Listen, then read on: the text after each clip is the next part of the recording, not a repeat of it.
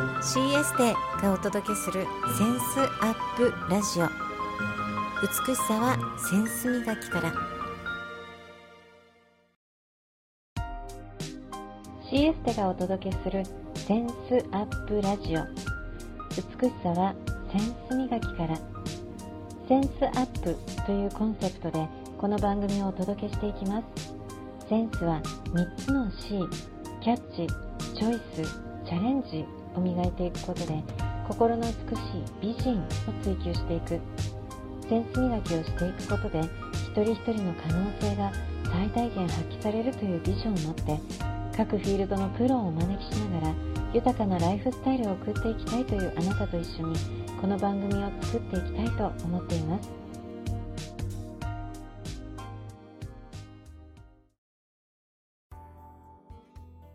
センスアップラジオ本日のゲスト片山祐希さんポスチャースタイリストの祐希さんをゲストにお招きしました今日はよろしくお願いしますよろしくお願いしますはい。ポスチャースタイリストということで、私自身もポスチャースタイリスト、ウォーキング講師を、えー、一般社団法人ポスチャーウォーキング協会で、えー、認定講師として共に活動している仲間でもあります。はい。今回は番組からのセンスの発掘ということで、ゆうきさんに、えー、インタビューのオファーをさせていただきました。ありがとうございます。ありがとうございます。よろしくお願いします。よろしくお願いします。え毎回ゲストの方にセンスのネーミングをプレゼントしていまして、ゆうきさんには心躍るウォーキングセンスというセンスのネーミングをプレゼントします。はい、ちょっとだけ由来を説明させてください。はい、ありがとうございます。はい、軽やかなステップを踏むようなイメージをゆうきさんの歩く姿から受けます。歩くことで心を楽しく、そして心躍るようなウォーキングをされているゆうきさん。まあ、その姿から心躍るウォーキングセンスとネーミングいたしました。そんな、え素敵なセンスをお持ちのゆうきさんに今日はインタビューしていきます。はい、早速現在の結城さんのお仕事について、えー、ウォーキング講師でもありながら、えー、いろいろなお仕事をされていると思います。えー、素敵に紹介をお願いします。はい、ありがとうございます。はい、私はあの島根県の出雲市に住んでいまして、であの自宅にスタジオを構えています。名前が歩くとと言います。で、あの軸を2つ持ってお仕事をしてまして、1つがのポスチャースタイリストであるそのポスチャーウォーキングという心と体の姿勢が良くなる美しい歩き方を教えています。これは2015年から行っています。でもう一つがあのコアフェイストレーニングといって、うん、表情筋お顔の筋肉ですね、お顔の筋トレのレッスンも行っています。これ2021年から行ってでこの2つ、主にはウォーキングなんですけどもこの2つを行っていて、はい、2つともに共通点があるんですね。はい、何ですか共通点？共通するところは姿勢なんです。え？ー、そうなんですか？そうなんです。ポスチャーウォーキングのポスチャーは姿勢、英語で姿勢という意味があって、はい、この体の姿勢をきれいに保ちながら、はい、歩くということ。うん、もう一つのコアフェイストレーニングはお顔のエクササイズなんですけど実はお顔はこのお顔だけ動かせばいいっていうものではなくて土台である体の軸をしっかり保つことがすごく大事ですね。そうなんですね。そうなんです。そうなので体の軸が整うことでお顔のバランスも整いやすくなったり、うん、使っていきたい筋肉が使えるようになったり。うん、というその体の姿勢を通しあの体全体お顔も全てなんだろうこう美しくなおかつその人らしい姿を磨いていけるような、うん、そういうレッスンを行っています。はいわあありがとうございます。この、えー、二軸で行っ仕事をされているっていうことで、ただ2つの共通点に姿勢がある。で、はい、えー、ゆうきさんは2015年からポスチャースタイリストとして活動されているということで、出発点もえー、この軸となるのも姿勢にある結城さんなんですね。はい、あ受けたくなりますねこのレッスンを。早速。で そんな結城さんは歩くとでよろしいですか？お名前は。はい。はい、歩くとで、えー、様々なレッスンを提供されています。えー、レッスンメニューについて、こう、受けてみたいなっていう気持ちになるように、ぜひご紹介をお願いします。はい、はい、ありがとうございます。はい、レッスンはですね、あの、はい、ウォーキングもそのお顔のレッスンも、どちらも、あの、単発、今日一日で綺麗にしてほしいっていうメニューもあれば、継続することで、その美しさを自分のものにしたいっていうコースのメニューがあります。なのでその方の目的に合わせてご提案させていただいたり、はい、その人ならではの内容に組んだりして行ったこともできます。なるほど。こうお客様または生徒生徒様のニーズに合わせて、こう提案をされて単発だったり継続のコースを提案されたりっていう形で、はい、なので今は結構プライベートレッスンが多くて、はい、はい、私のスタジオは自宅に作ってるんですけど部屋が小さめで、23人入ればちょっとぎゅうぎゅうかなっていう感じなので プライベートとかセミプライベートになるんですけど、はい、そちらで来てくださる方も多いですし、はい、まあもうあの大人数のレッスンもまたやりやすい流れになってるので、うん。はい、大きな場所を借りてグループレッスンもが再開していこうかと考えてるところもあります。うん、ね、はい、ゆうきさんのスタジオとってもこうねご自宅にあるっていうことでインスタでも映像リールで紹介されてましたよね。私のスタジオを紹介します。そうそう行ってみたいなっていう気持ちになるような紹介を素敵にされてて、こうコメント欄という概要欄にもぜひ紹介させてください。ありがとうございます。はい、えー、そしてこのレッスンの提供時間、はい、こうカスタマイズお客様によってカスタマイズされている部分はありありますけれども、はい、この提供時間っていうのは、えー、どのようにされてるんですか？今は、えっとはい、10時半から2時までっていうふうにさせていただこうかなと、この2014年の1月から、とりあえずお試して少し短めにしようかなと今考えていはい、それはどんな経緯でそうされるんですか？経緯はですねもともと朝の9時くらいから、はい、方も、まあ、5時なんですけど、はい、の日中メインでお仕事をしてレッスンを提供させてもらっていて、はい、それは私あの子供が3人いまして、はい、上が5年生で下が4歳今年少さんですね。なのでちょっとこの子供の帰ってくる時間とかお迎えに行く時間がどうしても必要なのでちょっと早い時間でやってます。うんうん、でそして今主人が単身赴任でもう2年半になるんですけど1人で3人育てているっていう状態なのでなかなかちょっと不器用でって仕事とこの、ね、プライベートのバランスを取るのが私の中で難しく、えー、一生懸命あの仕事が楽しくて、はい、伝わってきますもん。レッスンをさせていただきたいとか、アフターフォローさせていただきたいってやってると、もう夢中になりすぎて、はい、子供たちがね、そう、我慢することが多かったかなっていうのを改めて振り返って、なんです。ただその家庭っていうのは私の中ですごくベースになるところっていう実感なので、はい、はい、このベースを少し整えることで、はい。うん、という時間が限られたとしても、何かこう最大限のパワーが発揮できるのじゃないか。っていうちょっと自分なりの挑戦でもあるんですけど、はい、そうですね。挑戦ゆうきさんにとってはそれは挑戦になりますね。はい、はい、ありがとうございます。そんなこう今までよりもこう提供する時間の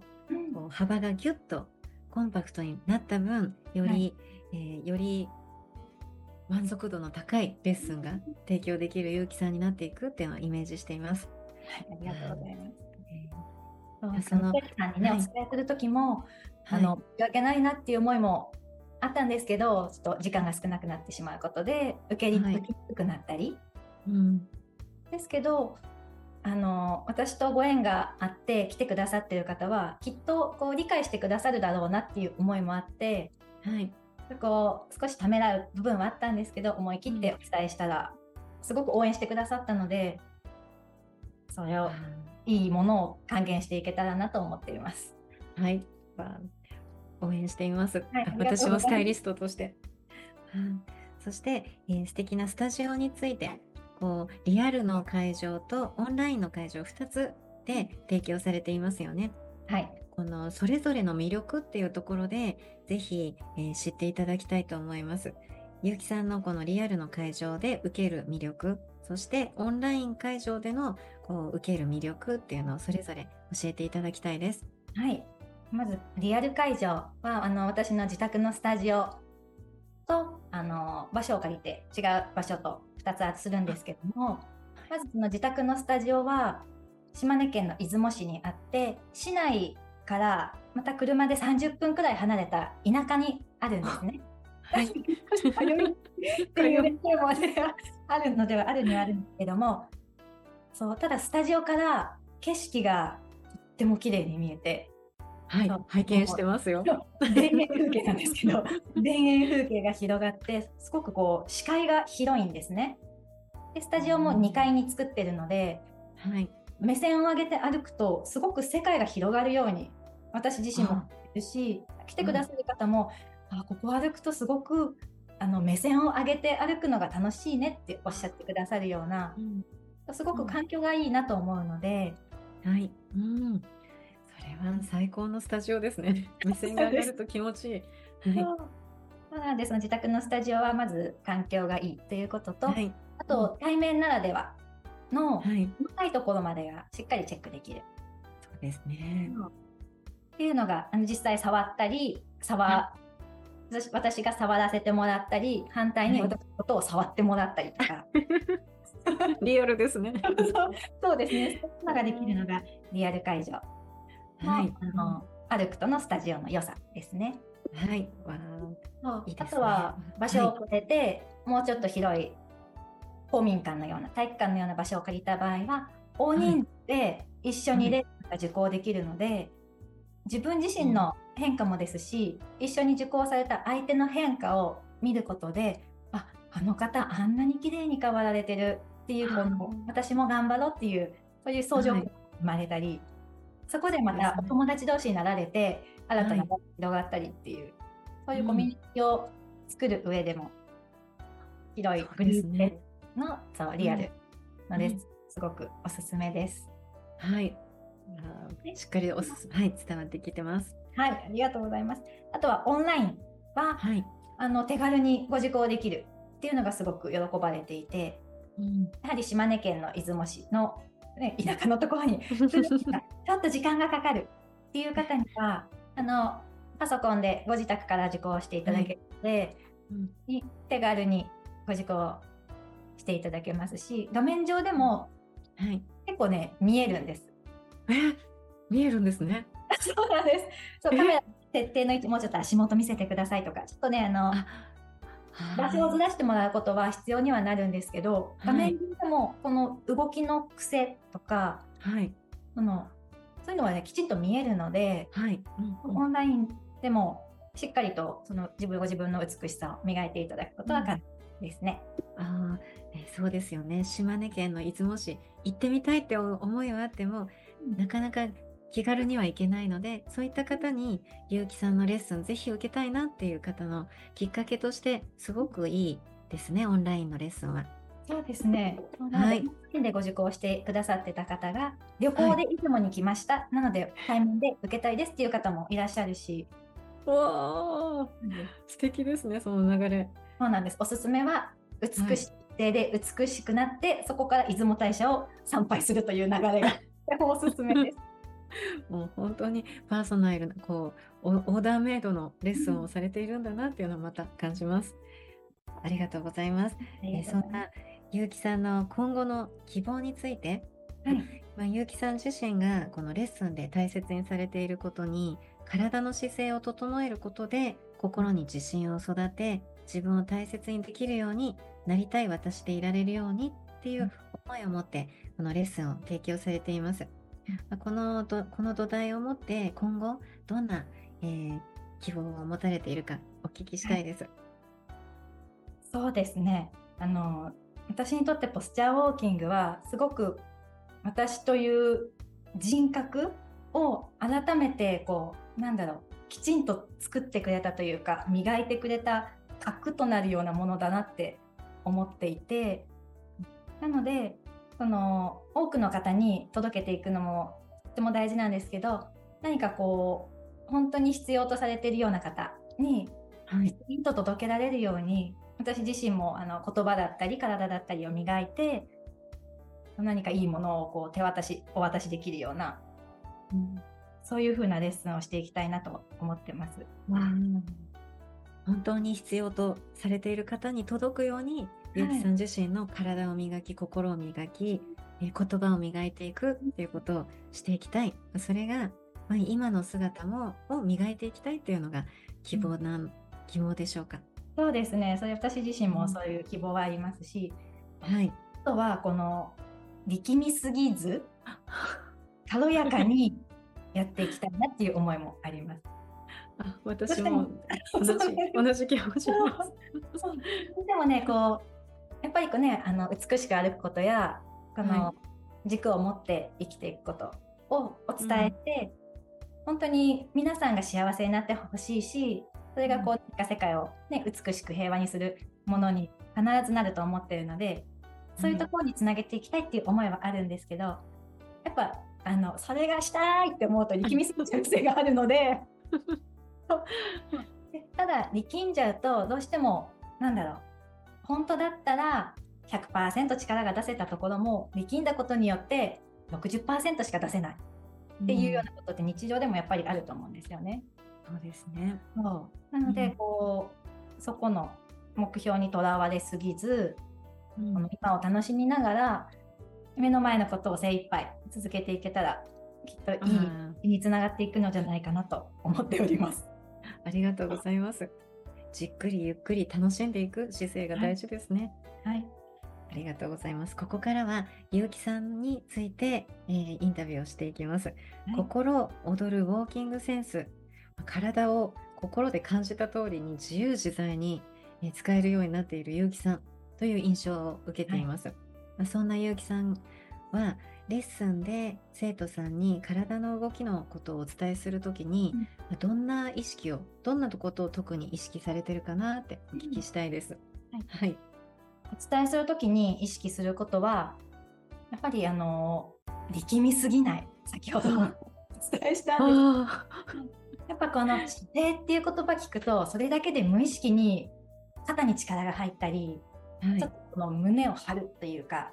まさに学校で習う気をつけみたいな。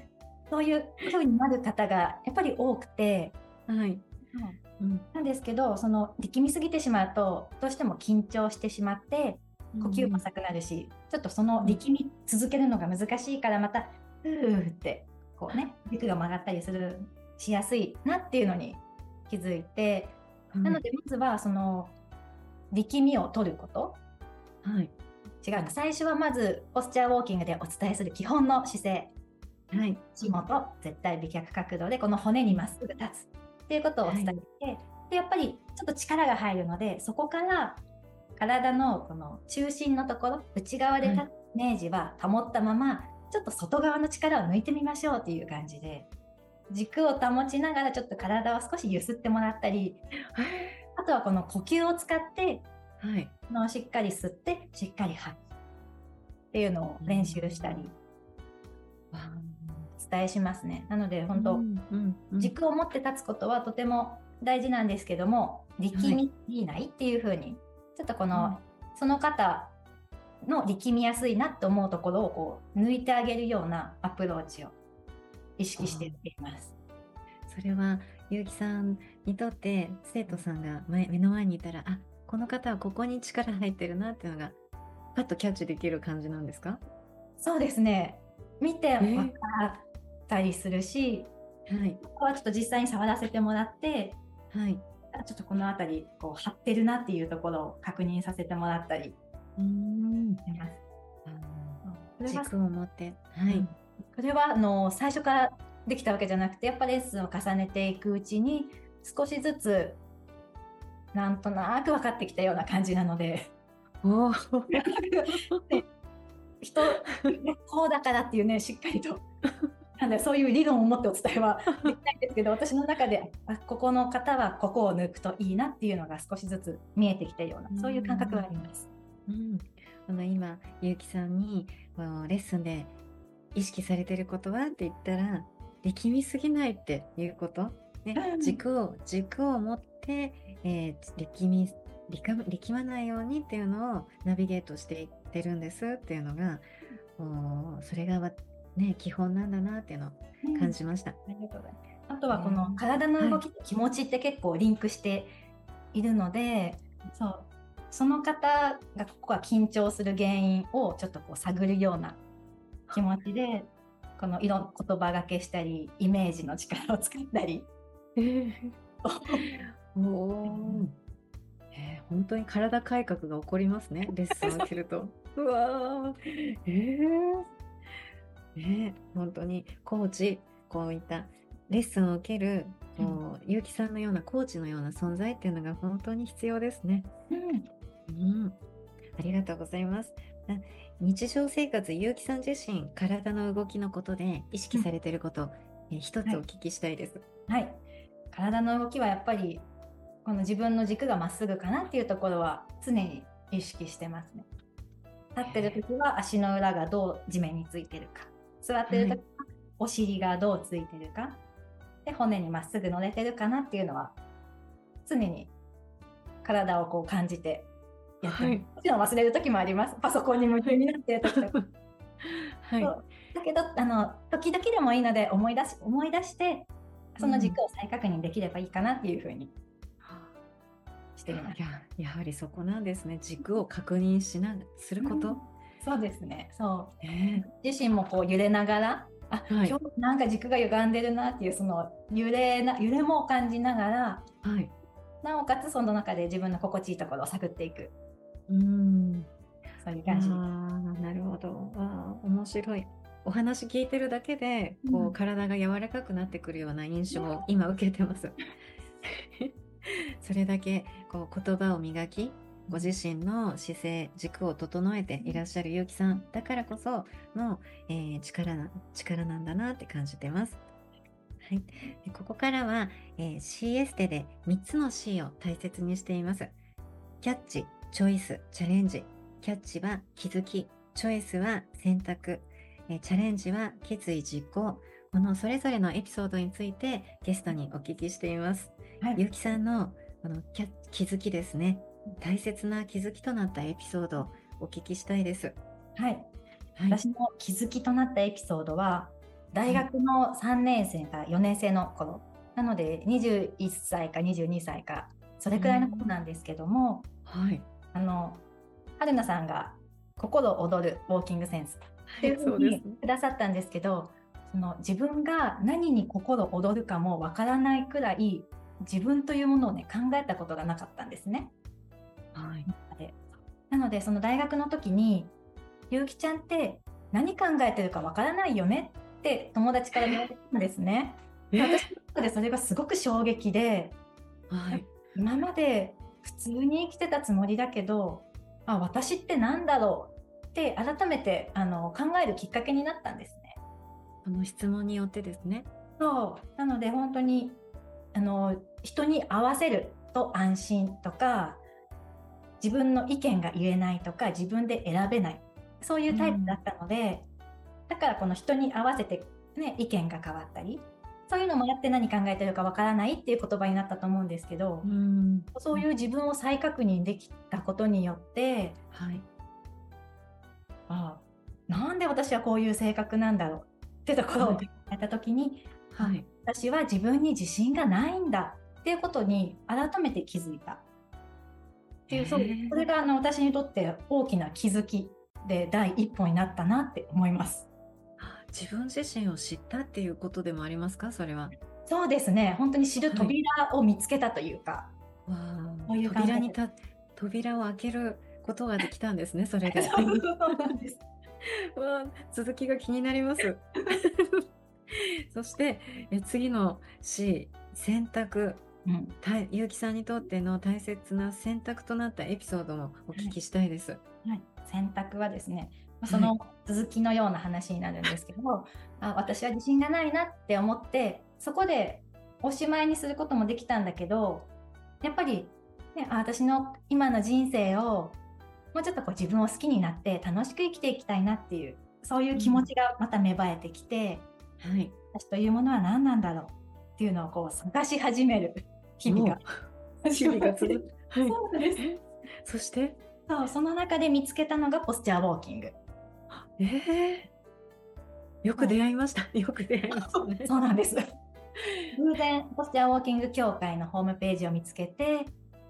その中で歩くだけで体が変わる、心が変わるっていうフレーズにすごく惹かれて、うん、なんだろうと思って見ていたらもう美しく歩くポスチャースタイリストの皆さんが映っていて、うん、こんなに前を向いて堂々と歩けたら幸せだろうなって感じたんですね。はい、でそこでやってみたいっていう。そう。それをやりたいっていう憧れが生まれてその受講っていうのが私の中でとっても大きな選択でした。そうですね。やってみたいって思って受講するっていうのは実際に行動もして、うん、まあ、こう選択をしたんですね。はい、いや出会わなかったらあ出会ったから今の結城さんでもいらっしゃでいらっしゃるんですね。なんです、えー、そして次の決意実行となったエピソードをお聞きしてよろしいですか、はい、大きな決意はやはりこのポスチャーウォーキングを受講してスタイリストになるっていう決意ですね。うん、なのでこの憧れを持って初めて受講をするっていう間に実はね、2年間プランクがあるんです。ええー、そんなに入ってたんですか？強い憧れを持って、はい、あ受講したいと思ってあの申し込みフォームを何度も開くんだけどどうしても受講ボタンが押せない。えー、そんな 今そうなんですちょ2年間長いですね。2年間長いです。もう毎日のようにホームページを見つめてみんないいなっても思いを募らせてさやっぱりそこにあるのが、はい、あ私なんかが、ね、ウォーキングを受講するなんてハードルが高いっていうか。モデルさんでもないし何かするわけでもないのに、そのウォーキングを習っていいんだろうかっていうちょっとそういう葛藤があったんですね。あったんですね。そう。だけどそのホームページ見つけた見つけて歩く姿を見た時にあるこの直感というかインスピレーションも浮かんでいて、はい、私このウォーキングの指導者になってるって思ったんです。受講もしてないのに。わあ、直感であり、そうなんです。その時に本当まさに心躍った瞬間というか、はい、そう。強烈にこう憧れを持ったのは初めてで、うん、そう。でもその2年間の葛藤を経て そうそうその決意最終的な私の背中を押してくれたのは息子の出産。あで、はい、その2年の間に結婚出産をしてお母さんになってですね、はい、その時にあの子育てしながらある時ふとあの自分の未来の映像が浮かんできてあの息子がねちょっと大きくなった時に「お母さん僕将来こういうことがしたいな」って言った時にやめなさいそんな人から何て言われるか分からないでしょ？っていう自分がねパって見えたんですよ。こうあらリアルですねそうなんですよ。なので、そのあの今までの価値観の自分で子育てをしてたらあ子供にとっても良くないなっていうのが、うん、でそれが大きなあの背中を押すきっかけになって最終的に申し込みボタンが押せました。おめでとうございます。ダブルおめでとうですね。出産と同時に。そうなんです。本当にこのトントントンって行かれるスタイルの方もいますし、うん、ゆうきさんのように決意実行に時間をかけて、うん、えー、移される方もいたり、うんうん、この人一人一人違っていいんだなっていうのを感じました。そうですね。なので、私のに来てくださる方も、あの、はい、3年越しに来れましたっていう方も多いです。受けてみたいって思ってたって。そうなんです。その思いがすごく嬉しいし、はい、そうですね。私もその気持ちはよくわかるので、その思いを伝えたいっていう気持ちで指導させていただいてます。なるほど。あ結城さんにとってはそのご自身の経験憧れを持って、うん、えー、でその決意まで時間かかったっていうプロセスがあるので、うん、そういう同じようなこう心境になる方の気持ちに寄り添えるセンススタイリストになれならなっていらっしゃるんですね。はい、わあありがとうございます。この番組では美人のための美人美人度アップのメッセージをお願いしています。ゆうきさんの心躍るウォーキングセンスに乗せてメッセージをお願いします。はい。えー、自分の体をまずはしっかりと見つめること。そして体を磨くこと。直感がすごく降りてくるんですね。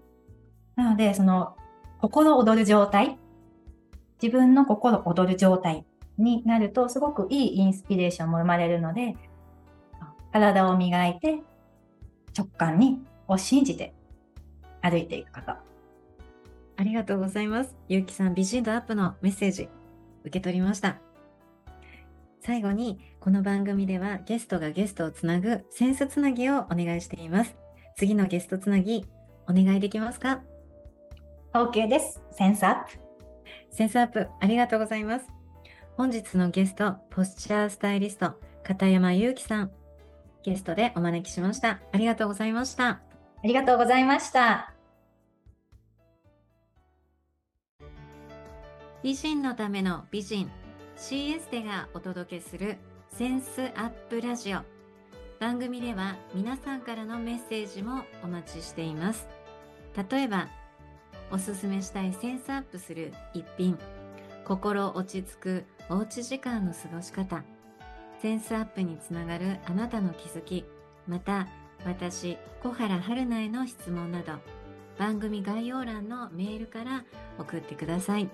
皆さんからのメッセージお待ちしています。センスアップで世界を救い、世界はあなたに微笑む。美人のための美人 CS テがお届けしました。また次回もセンスアップ